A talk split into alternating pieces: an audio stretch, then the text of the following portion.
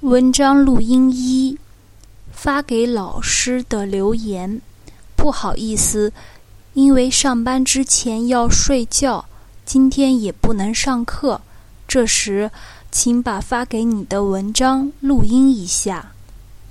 安吉丽亚，好的，大岩先生。